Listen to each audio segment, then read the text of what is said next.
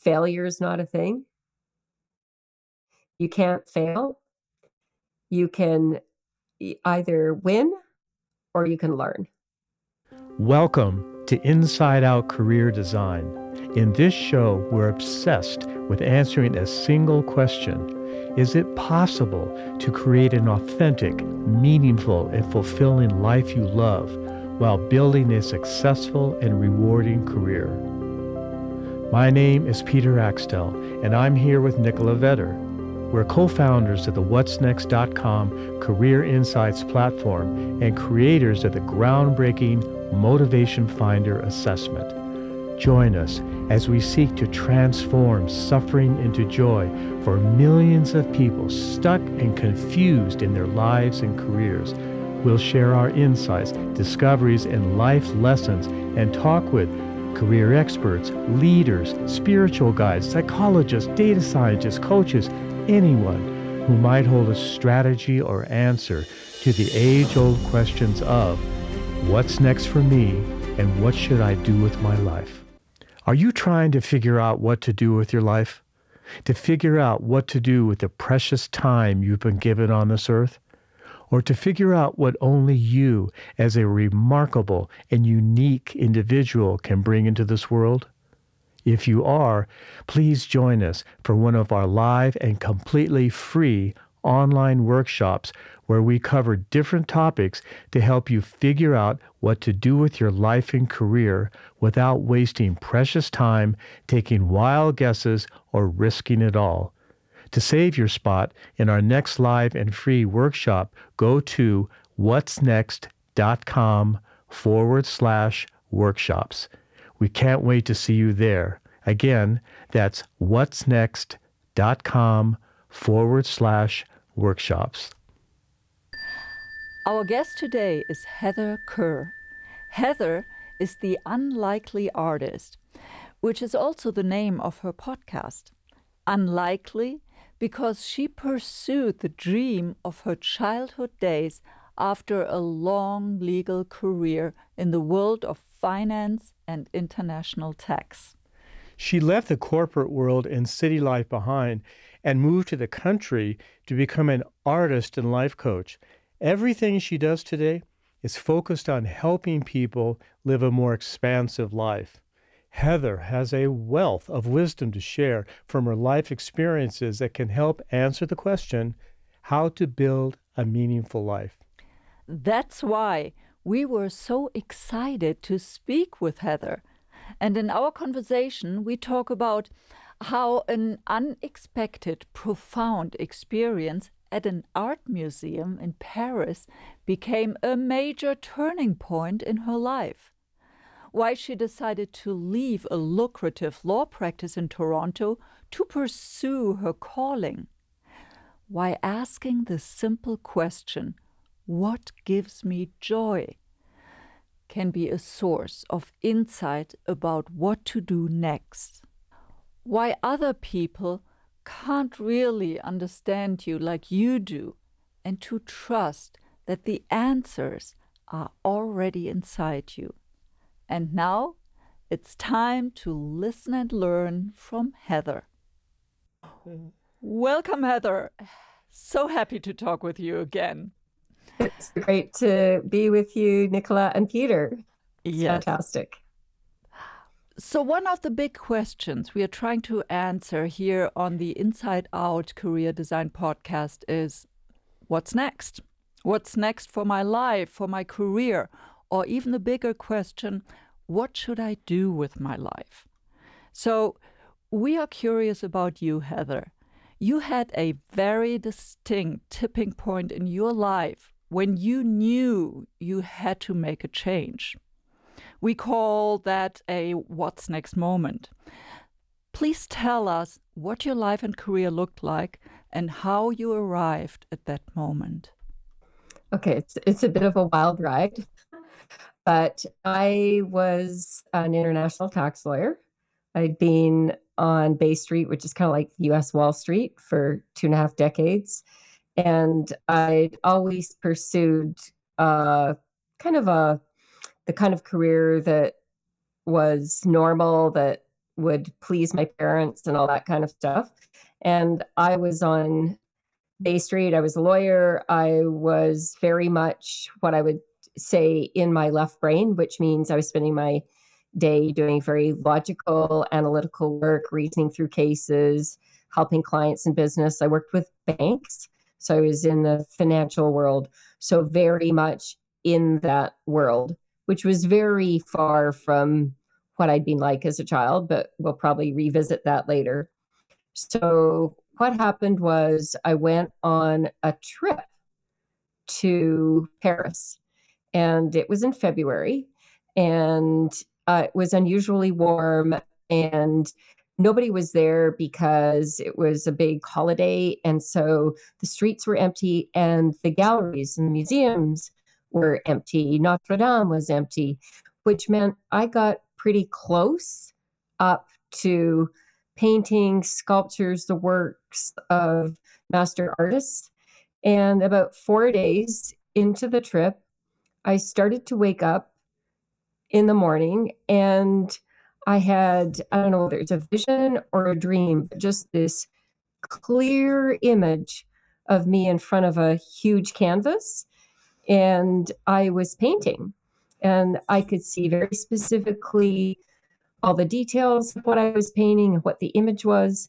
And it was all very strange because I hadn't done art since I was a child.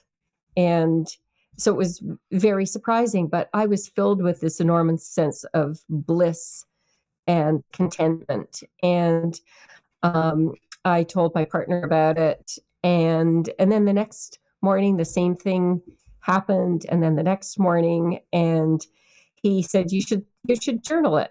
Um, I was so unconfident artistically that I just like wrote in words what I was painting in each each picture. And anyway, I got I got back uh, home and I kept up these visions. It lasted 51 in a row, and uh, I journaled them all. And it was kind of like something or something inside me or something outside me was giving me a message and saying, Heather, you got to pay attention to this. And I think it really stood out for me because it was the feeling inside me was I was filled with possibility and just this blissful feeling of of contentment. So yeah, so that was that was the beginning of it, and um, to cut through a long story, within eight months, I actually left my job to learn how to paint. and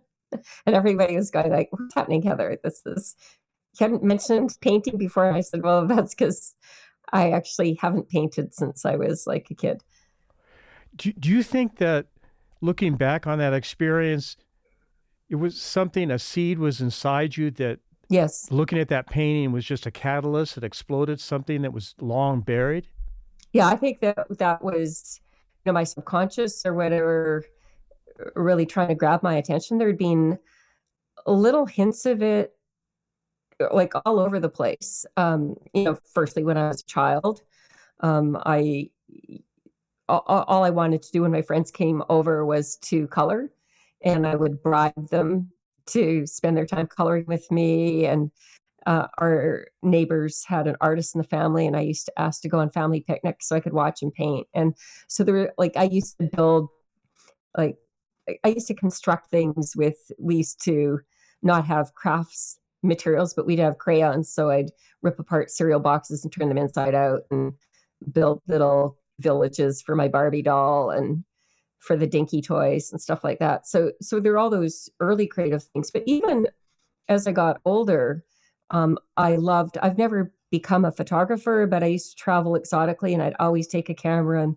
be taking pretty good amateur photos. Um, I got into designing my house and interior decorating, and I got into landscaping. So there are those little hints. And then there was a really huge hint when they decided there a bunch of older partners were leaving my firm and they wanted people at my age. I think I was in my early 40s. Eh, eh, this was 10 years before my vision. and they decided they wanted a few of us to get more well known. So they analyzed our strengths with this this computer test, and mine came out with these really unusual results compared to everybody else's. So all the other tax partners, and keep in mind you're working with financial institutions, you know, it was, you know, being really logical or really strategic. Mine was my number one strength was the ability to see beauty. My number two strength was the ability to love. And the number three strength was the capacity to forgive. And all my partners were thinking this was pretty crazy. Even I thought it was kind of crazy, but it ended up being absolutely correct because I had always been interested in psychology. And in fact, I'm a life coach as well as being an artist. And, you know, the ability to see beauty is about the art and even love and forgiveness is also about the art. I, I over time, the love and the co- the art and the coaching all become kind of one. They're they're just all part of me. So, wow, Heather, mm. you've touched on quite a few things now. I would like to drill down on yeah. specific points. So, the first one that you said is that you grew up a specific way. And I would like to know how that affected who you've become today. Yeah, I think it had a pretty big impact. My dad was originally a math teacher. He wrote the textbook in my province for grade nine, and he became a principal. And he was, he actually had been artistic when he was young, but he had a very low opinion of art and psychologists. And he was very, very affected. He, he and my mom had both grown up in the prairies in Canada. That area of Canada that's just north of North Dakota has that same kind of landscape. And um, there were the dust bowls of the prairies in the 30s when they were young. And so both their families went through intense financial difficulties. And so I was brought up to really focus on get a good job that you can stay in for life and that will make good money and ha- get a pension. And so the number one focus was financial security. So it definitely affected my choices. In fact, I went into commerce in my first year, not because I had any interest in business, but I knew it would make my dad happy. And why did you make the decision to then go into law? So uh, I first went into commerce and ended up switching into art, spe- specializing in economics and political science. And I got my master's degree in economics. And I landed a job with the Canadian government in the Department of Finance. And I was in tax policy. So that was my first exposure to tax. And I got kind of interested. I never actually liked economics at all. It was just a subject I was really good at, but I didn't agree with any of the assumptions. And I actually felt like it was a waste. And so I was always in my side of the department, we were just modeling out what the impact of tax changes would be. But there were a group of tax lawyers and accountants that they used to send me over to spy on their meetings and find out what they were doing. It was kind of competitive. And I got very interested in that side of things. And I decided I wanted, I didn't want to stay as an economist. I didn't like it. I never liked it. And, but my philosophy wasn't, oh, I've tried something that wasn't right for me. Now I should go into what I really want to do. It was no, like, I can't waste any of this education and I have to find something that will build on what I've done already. So my thought process was okay, my choices are become a tax lawyer or a tax accountant. So I went to law school to become a tax lawyer. I was like definitely the only person there. So I was, I guess, three or four years older on average than the other law students. So you so you came back and after the after this epiphany uh, in front of, in front of the paintings, and then you decided to, after all of this education and this whole position of being a high-powered, comp, more than competent lawyer, and you decided to leave. What was going on in your mind at the moment you resigned? Yeah. So honestly, at the moment I decided to resign, it was really just this almost like a compulsion. It was having experienced that blissful feeling, it made me realize and, and you know, I think I'd been unhappy in my job for a really long time. I was successful, but it felt very empty. I used to wake up for years, wake up and feel completely empty. And I was constantly in the bookstore down below our building looking up the self-help books on happiness and you know trying to figure out how to feel better and I, it just felt like my life just didn't really feel like it had a purpose other than being a mother and so when i i felt that bliss in these visions or dream or my subconscious bubbling up or whatever it is that happened in paris. It was really what am i doing here? It, it was it was kind of like waking up. What am i doing here? So when I resigned, the day that I resigned, I felt a tremendous sense of relief and kind of pride in the sense of this is the first decision I'm making for me. Like, this is the first time I'm going to do something that's coming from me and not for everybody around me. And so it felt it felt good. I also felt filled with possibility which was amazing. It was like being unleashed. I love that. So you chose meaning over money. But how did you walk away from all that money and security that was instilled in you from your childhood days? Yeah, well, I mean, I did have some savings, right? So I did this after two and a half decades of law but yeah, I was definitely walking away from a lot of money and I was moving into something very uncertain.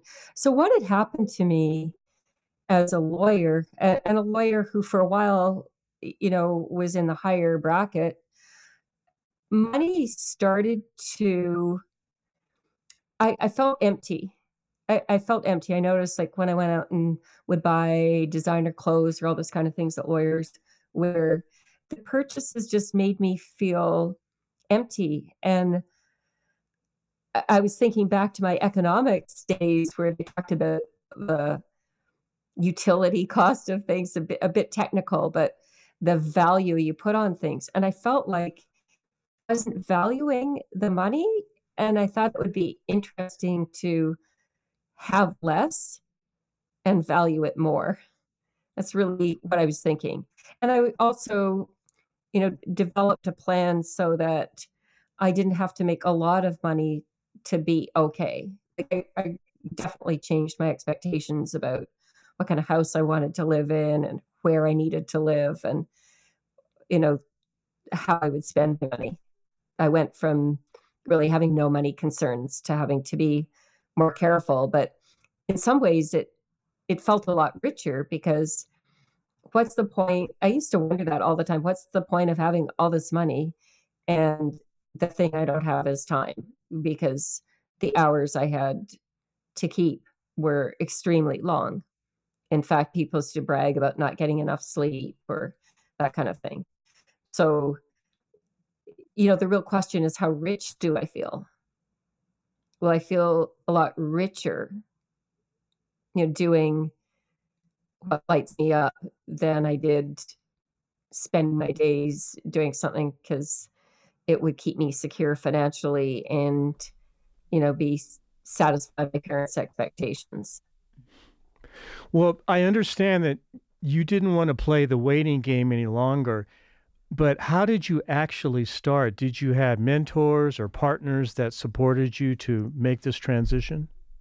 You know, they they say that when you need a teacher, the teacher appears. Like ever since I left, I've never struggled to find the next teacher I need. I'm a constant learner uh, and evolvers. So I'm constantly have somebody in my wings who's coaching me or teaching me or I'm taking a course or whatever. And I've never had to search really hard for those things. They kind of fall into my lap. I, um, when all of this happened with these visions, while I was still working, I decided at first I thought what I need to do is switch my practice area, not just leave the firm. But I think my problem is I don't want to work with banks anymore. I don't want to work with just large boardrooms full of men and maybe I want to work with female entrepreneurs because I hadn't worked with women, very few women for a long time. So I joined this women's business club really to find out what area of tax practice I should move into at my firm. And uh, one of the first people I met, like, was literally at the first event I went to it ended up being something called a yoga nidra class, which I didn't even know what a yoga nidra class was, but it ended up being about manifesting something you want. So we did this exercise where we had to write down what we wanted to manifest. And my intention was I want to manifest a new area of tax practice I enjoy more.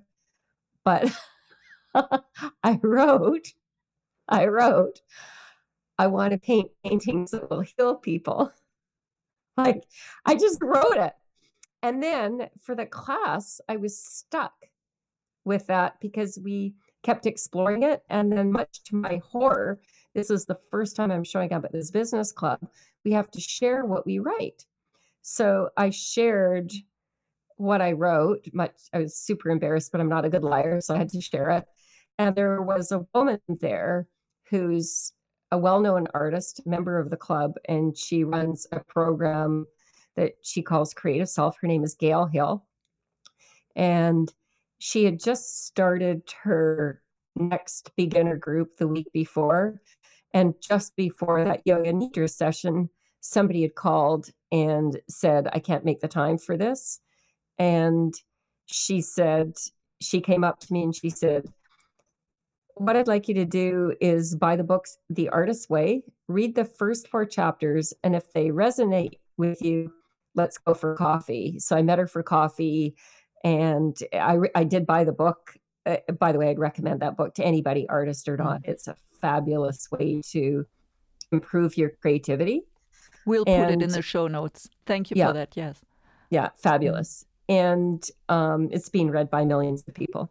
Mm. And um, yeah, it resonated with me and I joined her group. And so I joined her group in June. I my visions had been in February. This is 2014. I joined her group in June and I left the firm October 31st. So what happened in the group was I was with women I didn't know and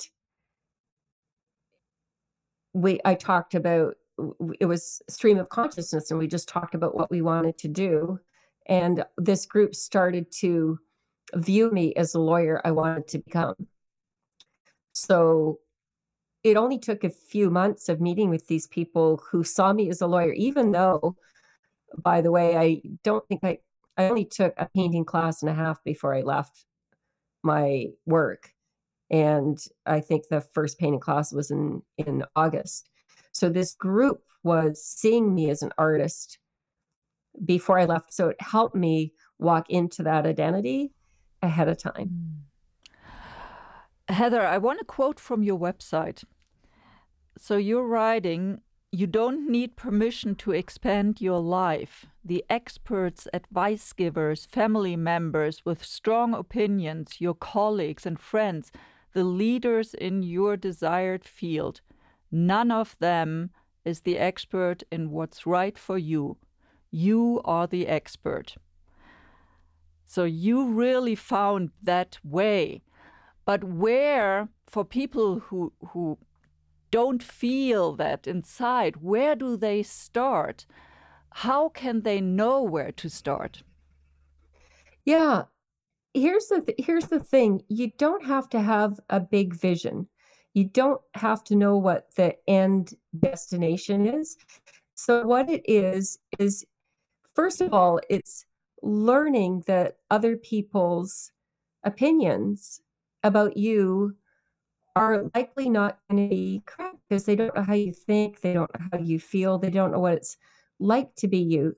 So the first step is to just starting start to let go of the need to follow other people or let go of the belief that other people know better than you do.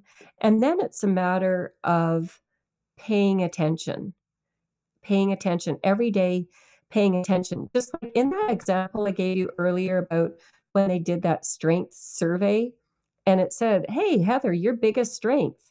It like that survey was about if you do, if you pay attention to these things and you structure your career around them, you will be content.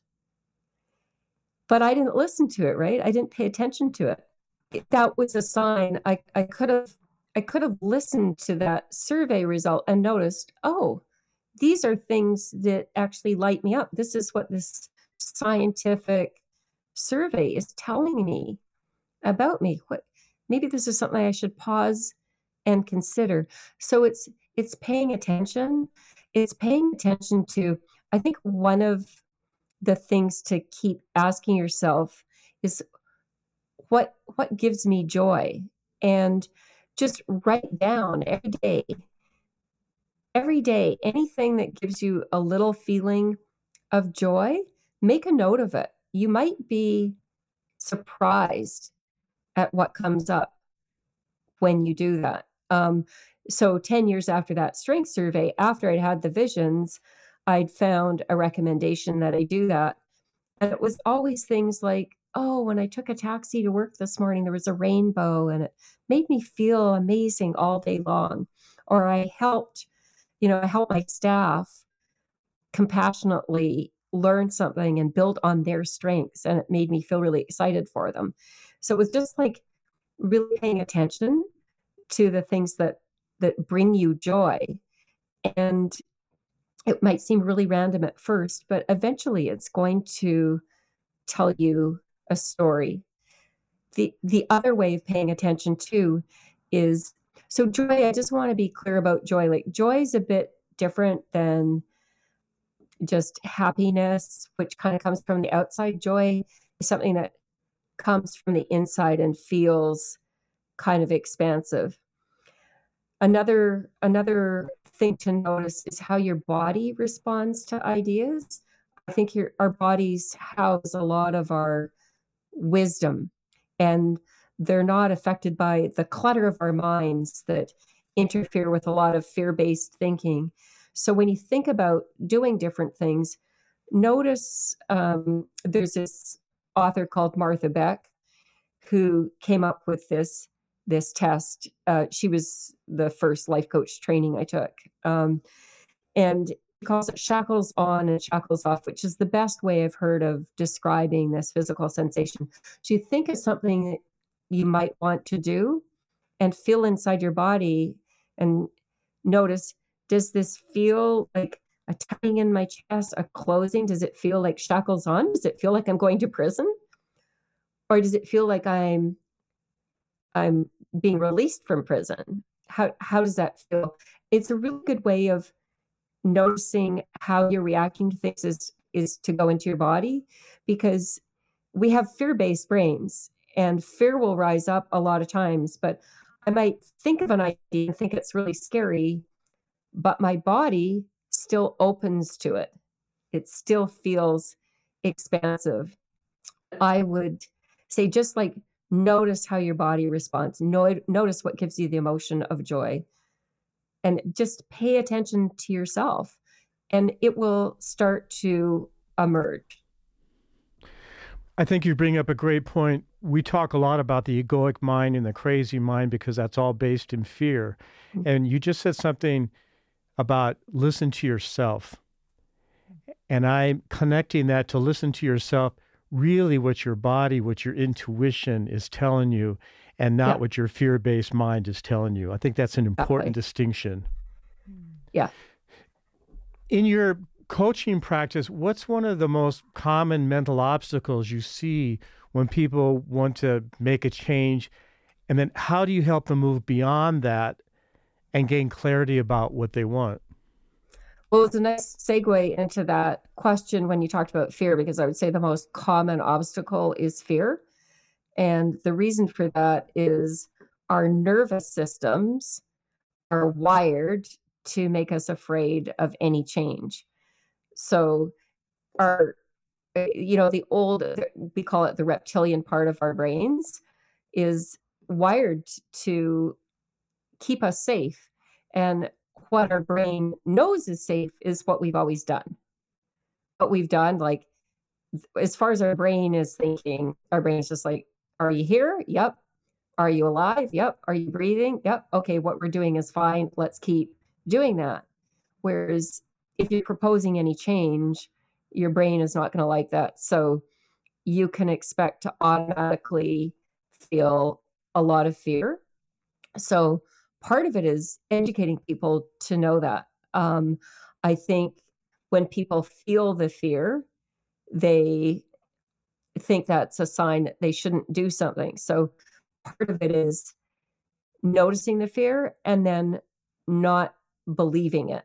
So you can actually talk to your fear. One thing I suggest to people is acknowledge the fear that's coming up, expect it to come up, acknowledge it, and then say, get kind of grounded and say, I'm feeling fear right now, and that's okay. Or, okay, brain, I hear you telling me that we're going to die if we try this, but I think we're going to try one small step today. We're going to try one little thing. I think we'll be okay. So you just kind of talk to your brain like it's a small child mm. and give it give it reassurance. Michael Louis Singer has a, a great point on this.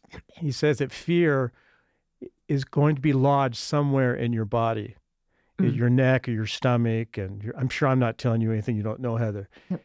And he suggests that if you can locate where this fear is as an energy in your body, it's very easy to find that. And then to relax that part of your body to help the fear dissipate so energy can begin to move again. Yeah. Which is I yeah, I 100% agree with that. There's also a psychological thing you can do with that too to take it even further. Um, locate the fear in your body before you ask it to dissipate it dissipate you can interview it so um, what i'll do with my clients is we get very grounded and then we locate it in their body and then we describe the feeling? We describe is there a color? You know if it had a name what would it be? Does it have a texture? And we go into detail. And then they speak for the fear and we ask the fear how are you here to help? How are you here to help? And you will be amazed like interviewing the fear as if it's like another being in your body with the idea that it's there to help you uh, to just communicate something, it usually communicates something reassuring and something very wise and helpful. So, I, I, and yeah, and I also agree with with the person that you cited about just then when that's over, you can just feel into the fear. And what I say to it is just I hear you. I hear you. I hear you. And it usually just leaves. Mm-hmm. Fantastic. It's it's beautiful to look at fear as not only the enemy, but yeah. also as something that can guide you, that can give you some idea about what's going to be next. How do I deal with this or that? Right? Yeah. Now, another big obstacle, and I'm really curious about this, Heather, is that when we want to become who we are, what's in the way is the obsession with what other people think about us, the longing for recognition, and especially the desire for appreciation in our society today is huge.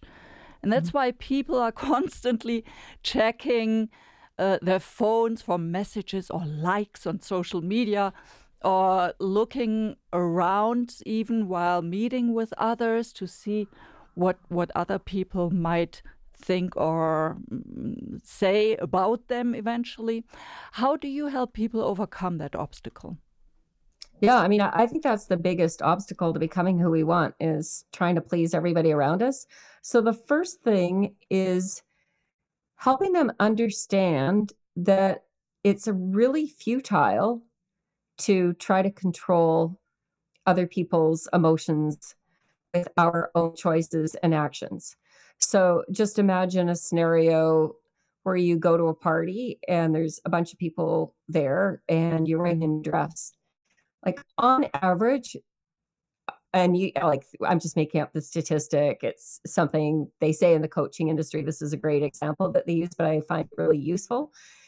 On average a third of the people in the room are going to go like wow that's an amazing dress i love it. A third of the people in the room are going to go eh. and a third of the people in the room are going to go yeah don't really love it. Like that that happens with everything we do. There's going to be people who love what we do there's going to be people who don't love what we do, and there's going to be people who don't really care and don't really notice. It's always going to be true. And what that goes to show is we actually, our actions don't affect other people's feelings. It's how they're thinking about us. It's, you know, what their views are about the dress we're wearing. It's what their views are about the choices we're making. I know that every single time I left a job, like when I left economics to go to law, school or when I left my law firm to join the accounting firm.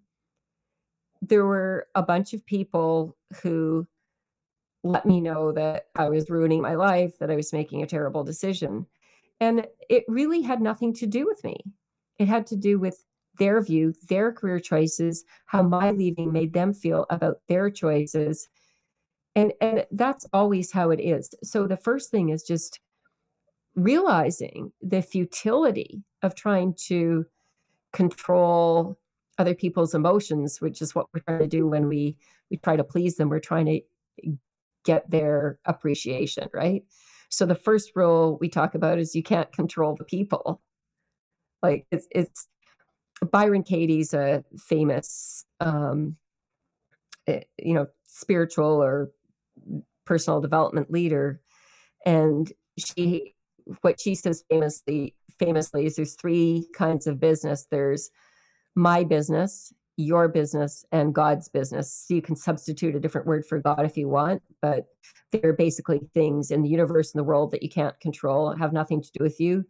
There's no point in trying to manage those. I can't manage whether there's going to be another winter storm here that locks me in, right? Like that's not my business. That's that's God's business or the universe's business, right? And similarly, I can't manage what you do, say, or think. That's your business. That's for you to manage. All I can do is manage what I show up as. And the only persons whose feelings I can manage are mine. So it's it's starting to build that awareness that you you can't really control other people's feelings but what you can do are make choices that serve you. Plus, also notice like if you really spend a lot of time people pleasing, notice how that feels. Notice how it actually feels when you constantly accommodate other people and do what they want. I can tell you with everybody I've coached, which is a lot of people, at the end of the day, it's usually some form of resentment. So you're doing what they want, but there's a part of you that resents it. So you don't show up cleanly. And I guess the other thing about people pleasing is if you're completely altering who you are to please other people, then who is it that they're liking? It, doesn't feel that amazing to have people like you when you're being super fake, right? I, I kind of think about movie stars. I haven't had a movie star as a client, but you know, I think a lot of them aren't that happy, right? And I would imagine it probably doesn't feel great to be trying to be this famous celebrity who people have particular views of and you're trying to conform to that. So, you know, it's it's a futile process and it's really liberating to stop it. And it's really liberating to stop noticing what it is that you want and taking responsibility for your own feelings because how other people think about you isn't what's going to make you feel good. It's how you think about you.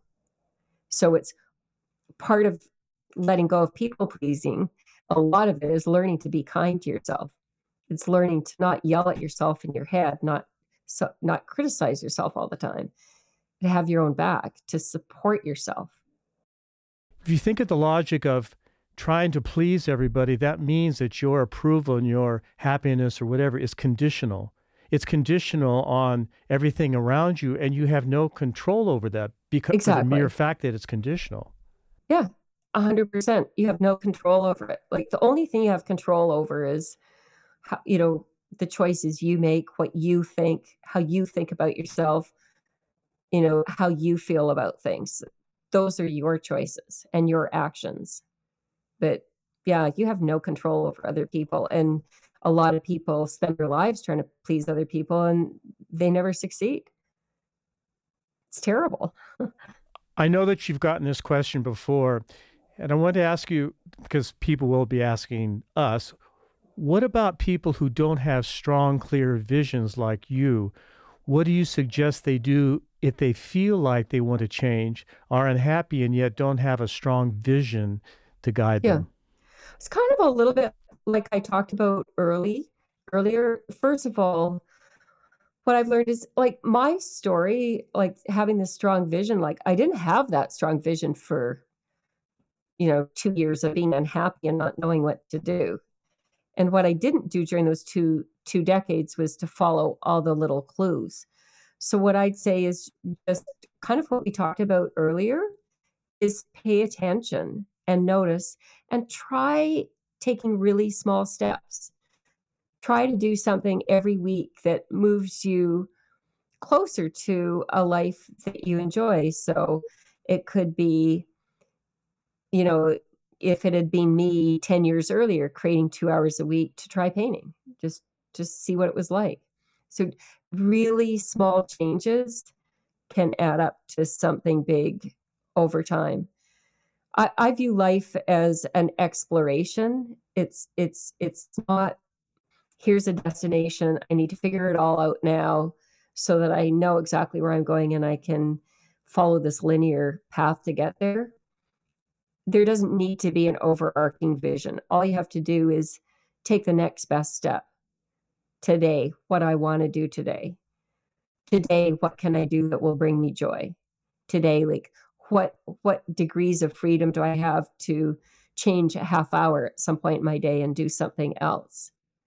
I've had clients who have changed their whole mindset just by instead of work subsuming every waking hour, exhausted all the time, deciding to spend their lunches instead of meeting clients, going for a walk every lunch and just taking time out for themselves. You can really change you can actually change your experience of where you are now and start to love it by changing small things. Hmm.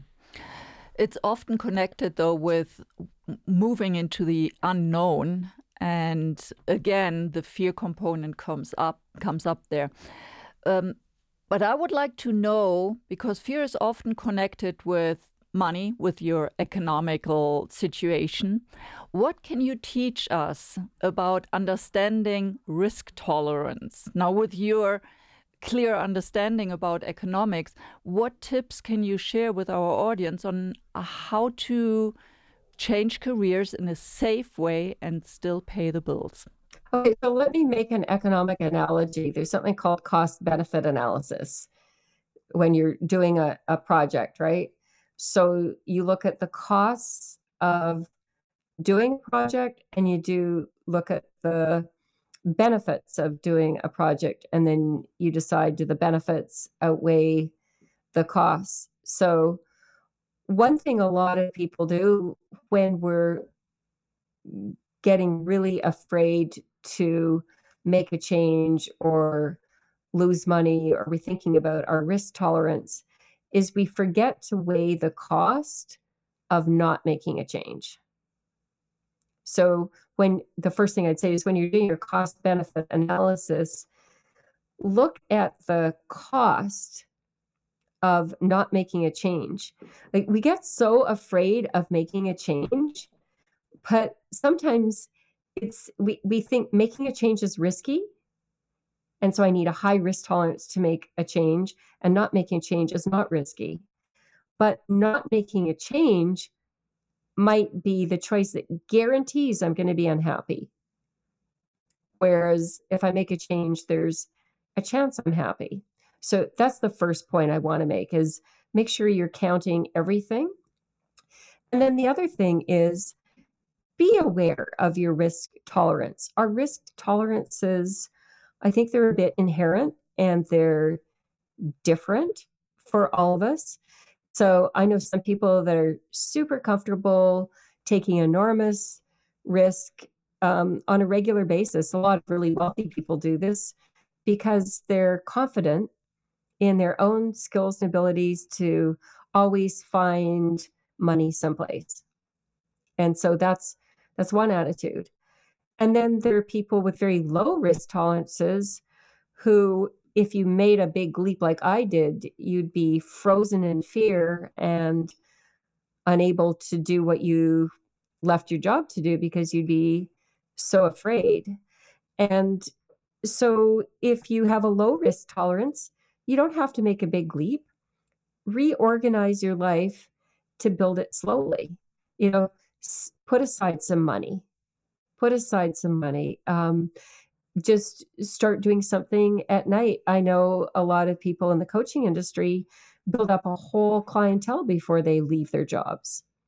It's amazing what you can do when you uh, organize your life. I have one client who uh, was working as a consultant, is still working as a consultant, you know, 50 or 60 hours a week and wanted to quit her job to write books. Um, she thought she had no spare time. And now, three years later, she's written a whole book series and she does her job so efficiently now. The CEO of the bank that she works for asked for her input and her boss asked her if she'd coach him even though she doesn't coach so she's like she changed the way she organized her life to create times to pursue her passion project on the side still have her financial stability and actually enjoy the job that creates it for for her so there's no one recipe that works for everybody but i think be careful and be gentle with yourself about your risk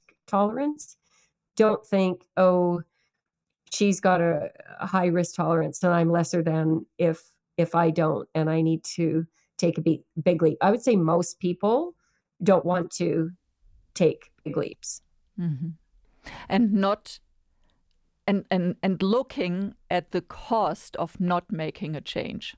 And right? looking at the cost. I think that's very... really honestly what happened for me at the end of the day mm-hmm. is you know, being unhappy for so long and my life felt so empty eh, that the cost of staying was really highlighted for me when I had these painting visions and I saw the possibility of what could be there. And was I willing to take a big financial hit to do that, but to have my life feel so much richer? I definitely was. But would I have done that 15 years ago? You know, I, I probably not. This segues, Heather, into another great quote on your website, and it says, You don't need to do it right. Once you've decided to live more expansively, there are no wrong decisions. There's just you learning and growing and experiencing life.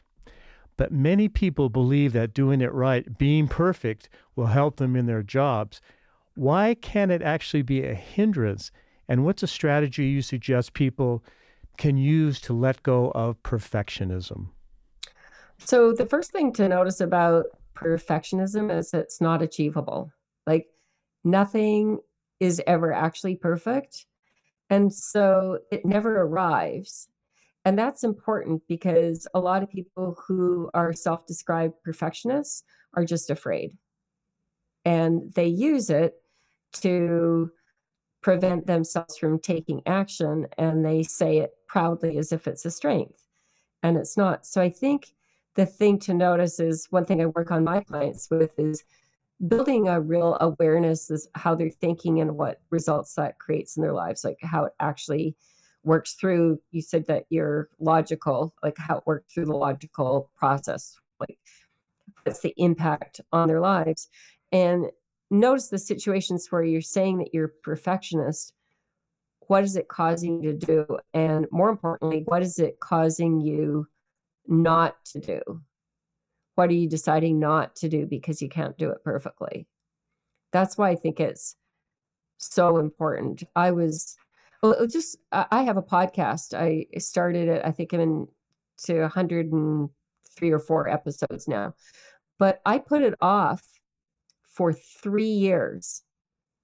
Three years because I thought I was used to be really fussy and I wanted everything I put out in the world to be perfect. And I thought it would just, you know, I, I was afraid of what I was going to do with it, like how much time it was going to take and being kind of frozen with not wanting to say this, not, not doing it right, not being able to speak properly. And it really was the thought, I'm just going to make this easy and I'm going to show that being imperfect is okay. And so I misspeak in it. I sometimes say the wrong word I don't go back and edit it. Like, and people say, you know, it feels like I'm just having a coffee with you. So that's just an example. I held myself back. I had all the same things to share that I share now.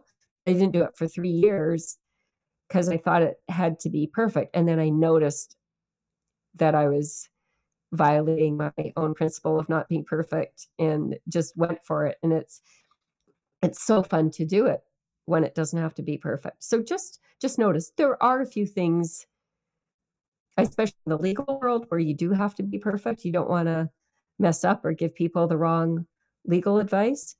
But most things in life you don't have to be perfect. Like so ask yourself is this something i really need to be per- like does my kitchen have to be perfectly clean before I can you know take some time out and do this writing project? Or could it could it sometimes be okay to to to, to leave it for a few hours and and and put myself first? So it's kind of letting go of the unnecessary perfectionism which is most perfectionism. Doesn't that sound like a relief yeah. just to get off of that be perfect horse. Yes. It also feels like if the kitchen isn't clean, you many people would say we can't invite people over, right? Yeah. Exactly. So many things we stop ourselves from doing because we're trying to be perfect. And like I know when I go to somebody else's house and they're perfect and and they've got like all the dishes, you know, grown in their garden and made from scratch, I, I, I feel intimidated about having them over, right? Whereas if if they're just kind of sloppy and casual and it's really comfortable there, then I'm happier to invite them back here. So perfectionism can be off-putting, right? We we don't relate to perfectionism. We don't relate to people that are perfect. And that's why we have paper plates when people come over for dinner at our house. We have paper cups and paper plates, and then and then we throw them on the floor at the end of the thing so that. Okay, I just made all that up. That's completely not. That's completely I saw Nicola kind of wincing. okay, kind of went off track there, but that's fine. Okay. but I, I, I'd say kind of related to the perfectionism point is uh, one of the biggest things I've learned that's been really super relieving to me is failure is not a thing. You can't fail. You can either win or you can learn. Those are the two the two things. To me that was a really huge revelation that I still keep re- relearning every time I remember it. It's it gives me so much more courage and so much more self-compassion and it makes me willing to try things and that helps my growth. So that's that's the other learning. Heather to kind of wrap this up now our interview you you say that what people want matters and that pursuing what they want is the best thing they can do for the people around them as well. Can you expand yep. on that probably with a story? So i'll i'll i'll start with the ending which is um, i was telling this to peter uh, yesterday as well that usually at some point, if my clients are married at some point, they say, Oh, my spouse just wanted to tell you that they're really happy that I'm coaching with you, even though the spouses sometimes are resistant at the beginning, like when they change things, they stop people pleasing. At the end of the day, when we stop people pleasing, we show up more authentically as ourselves and more content. And I don't know, you tell me, would you rather hang with somebody who's like resenting doing what they're doing, they're just doing it for you? Or would you rather hang out with somebody who is really trying to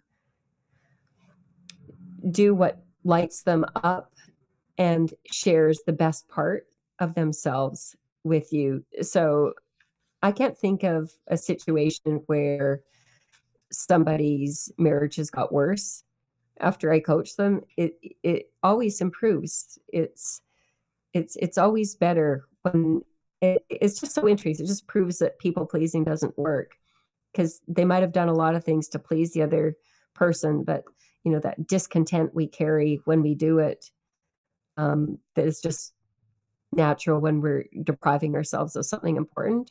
We release that um, it's it's wonderful wonderful to be with somebody who's joyful. I'm not saying my clients are like joyful all the time or that I'm even joyful all the time, but they're joyful more often. We've touched on so many things in this in uh, our conversation. Is there anything that we didn't touch on that you really want our audience to know? Um, I think we've talked about most things. If I could just kind of like wrap up with the three takeaways, would that be okay? Sure. Please do. Yeah. Um, so just to kind of bring everything together, I'd like people to really take in the fact that there's no ultimate destination, kind of like further to the point that Peter you just made there's there's no ultimate destination where everything is achieved where we're fully evolved where life all of a sudden becomes blissful and we're like dancing in the daisies. We're meant to keep growing and evolving. As human beings we're wired to keep growing and evolving and life is a beautiful thing if we keep doing it even in our 80s and 90s like that's how we're wired and that's what makes us be happy and stay alive. So I guess my first takeaway is, you know, think of your life as an exploration and mm-hmm. not a destination. I think that will really help your listeners go a long way. The second thing I'd say is to pay attention to the joy, to the feeling in your body. And you're going to go in the right direction.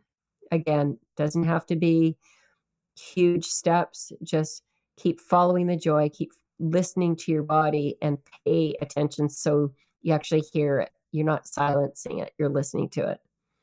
And then the third thing is we talked about a little bit, which is don't overweight the fear of change. Balance it out and ask yourself if it were the end of my life, what would I wish I'd decided today?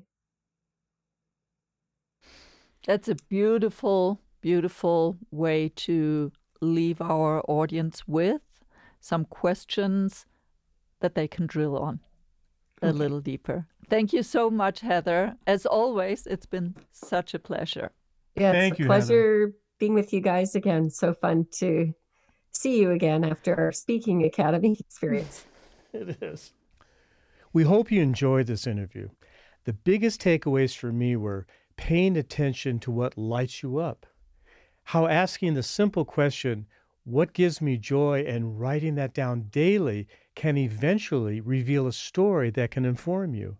Also, how joy is different from happiness in that happiness tends to come from the outside and joy comes from the inside and is expansive. Yes. And what goes along with that for me is that you don't have to have a big vision or know where the end destination is. That often puts a lot of pressure on us. You just need to pick a direction and take the next step.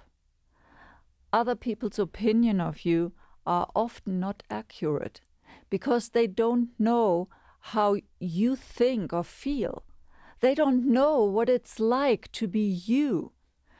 So you can let go of the belief that others know you better than you do. Absolutely. To learn more about Heather, head to what'snext.com forward slash 15, where we share the transcripts, links, and more. Again, that's W H A T S N E X T dot com forward slash 15. And if you like what you've heard, share it with someone you care about and subscribe, rate, and review our Inside Out Career Design podcast on Apple Podcasts, Spotify, or wherever you get your podcasts so you'll never miss an episode. Thanks so much for joining us here today. We'll see you next week for another episode, same time, same place.